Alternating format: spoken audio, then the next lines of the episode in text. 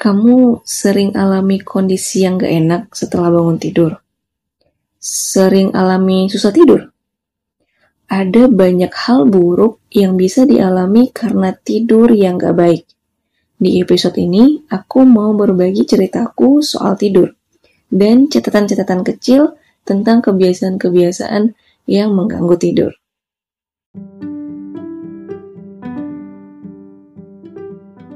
Belakangan ini aku sering ngalamin masalah tidur. Sering susah tidur malam. Yang biasanya aku udah ngerasa ngantuk banget di jam 10, tapi beberapa hari belakangan ini nih, aku baru bisa tidur jam 1 malam, lewat tengah malam.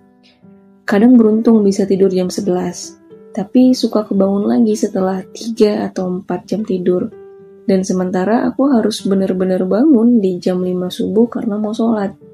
Jadi pas bangun tuh rasanya gak enak banget. Sahabat dekat aku juga kemarin ngeluh, gak ada semangat, badan rasanya berat, mood gak baik, dan aku pikir ini ada hubungannya dengan tidur malamnya yang kurang, yang kurang baik. Karena belakangan dia sering ngeluh, sering tidur larut, dengan keadaan badan yang capek karena aktivitas malamnya yang padat. Masalah tidur ini jadi perhatian banget buat aku. Dan dari kecil pun orang tuaku selalu bilang harus punya tidur yang cukup. 7-8 jam per hari. Sampai tidur malam tuh kayaknya udah ada jadwalnya sendiri gitu. Biasanya jam 10 malam udah paling larut buat tidur karena besoknya harus bangun pagi buat sekolah, kata mama. Dan itu ke bawah sampai dewasa gini. Itu juga yang mungkin bikin aku jadi morning person. Malam hari dipakai mostly buat istirahat. Emang ada lagi hal lain yang bisa dikerjakan di malam hari, di malam hari. Tapi lebih ke arah prepare buat hal-hal atau kerjaan-kerjaan besok. Jadi tidur yang baik di malam hari itu jadi salah satu prioritas dasar yang aku perhatiin banget setiap hari. Tidur malam itu penting banget. Kenapa? Tidur yang cukup dan baik itu 7-8 jam per hari untuk orang dewasa. Kalau remaja atau anak-anak bisa sampai 10 jam. Tapi 7-8 jamnya ini bukan dibagi-bagi lagi ya. Kayak tidur 3 jam terus bangun terus tidur lagi jam uh, eh, 4 jam itu nggak nggak kayak gitu gitu. Manfaat baiknya apa? Pertama, bisa membantu kita untuk memulihkan energi setelah seharian sibuk aktivitas, kerja, belajar. Ketika tidur, otak memerintahkan seluruh tubuh untuk beristirahat dan merefresh lagi ketika kita bangun nanti.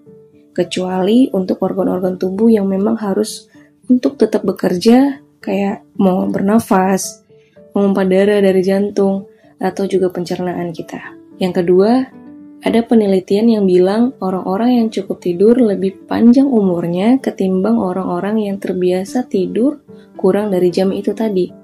Karena sistem kekebalan tubuh jadi menurun, yang otomatis bikin rentan sama penyakit.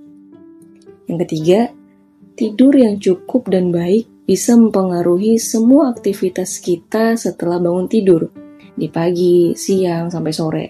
Karena tubuh yang cukup tidur cukup istirahat, otak juga bisa fresh, yang mencegah kita dari susah berkonsentrasi.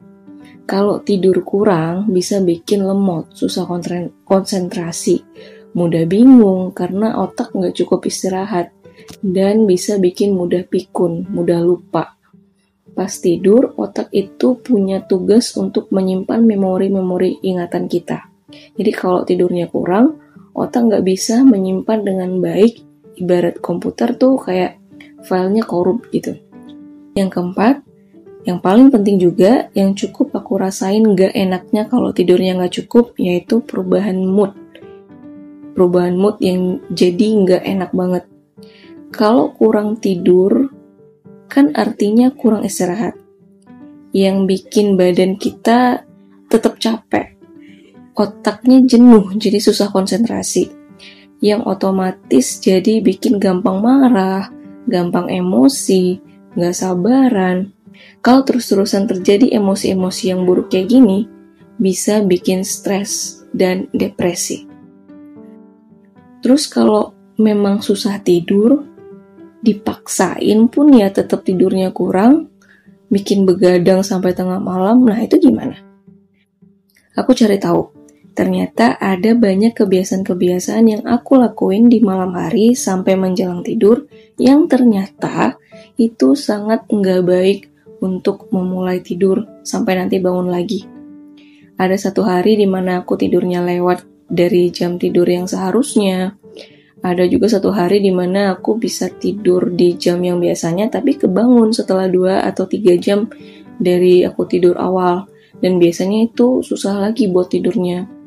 Nah, ini dia kebiasaan yang harus aku hindari. Pertama, ini paling sering aku lakuin dan kayaknya semua orang zaman sekarang ini juga ngelakuin hal yang sama, yaitu main HP sebelum tidur.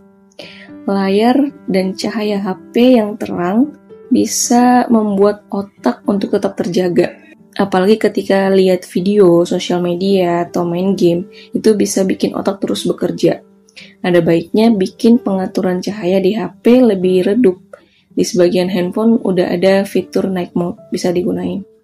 Dan sebaiknya hindari menggunakan HP atau laptop, atau baca buku juga, termasuk karena bikin otak kita mikir, itu satu jam sebelum tidur, paling lama. Yang kedua, makan makan makanan berat di dekat jam tidur, bikin tubuh kita bekerja aktif. Makanya sering kebangun atau mimpi yang aneh-aneh pas tidur itu karena kita makan sebelum tidur, apalagi makannya berat dan porsi yang gede.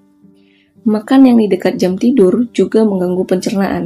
Walaupun makanannya nggak banyak, tapi tubuh bakal susah buat mencernanya. Jadi aku perlu mengatur jam makan paling lama 3-4 jam sebelum tidur. Yang ketiga, banyak pikiran. Ini ganggu banget. Mikirin soal kerja, tugas-tugas, cicilan, dan lain-lain. Ini bikin kita susah rileks. Sedangkan rileks sangat dibutuhin untuk mulai tidur. Jadi baiknya aku perlu mikirin hal-hal kerjaan atau hal-hal yang lain itu di besoknya aja.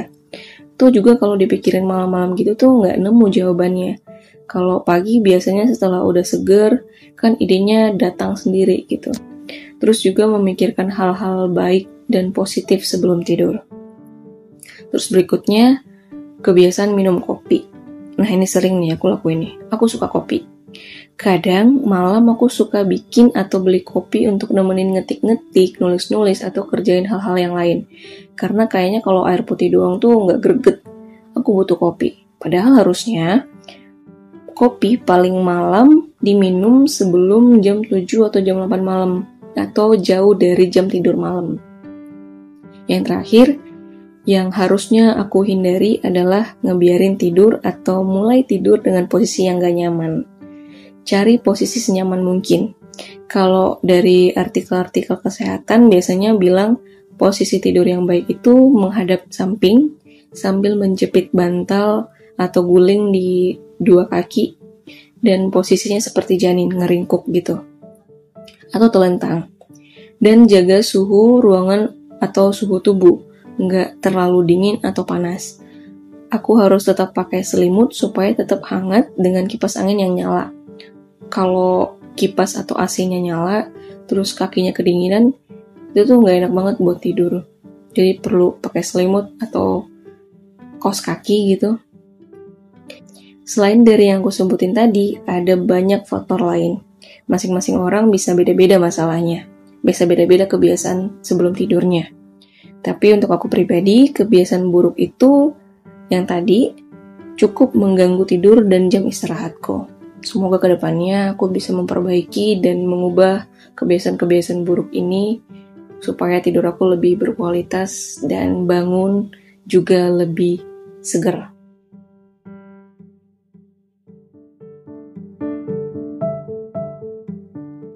Terima kasih sudah mendengarkan. Ikuti juga Instagramnya di catatanpinggir.podcast untuk update informasi tentang podcast catatan pinggir.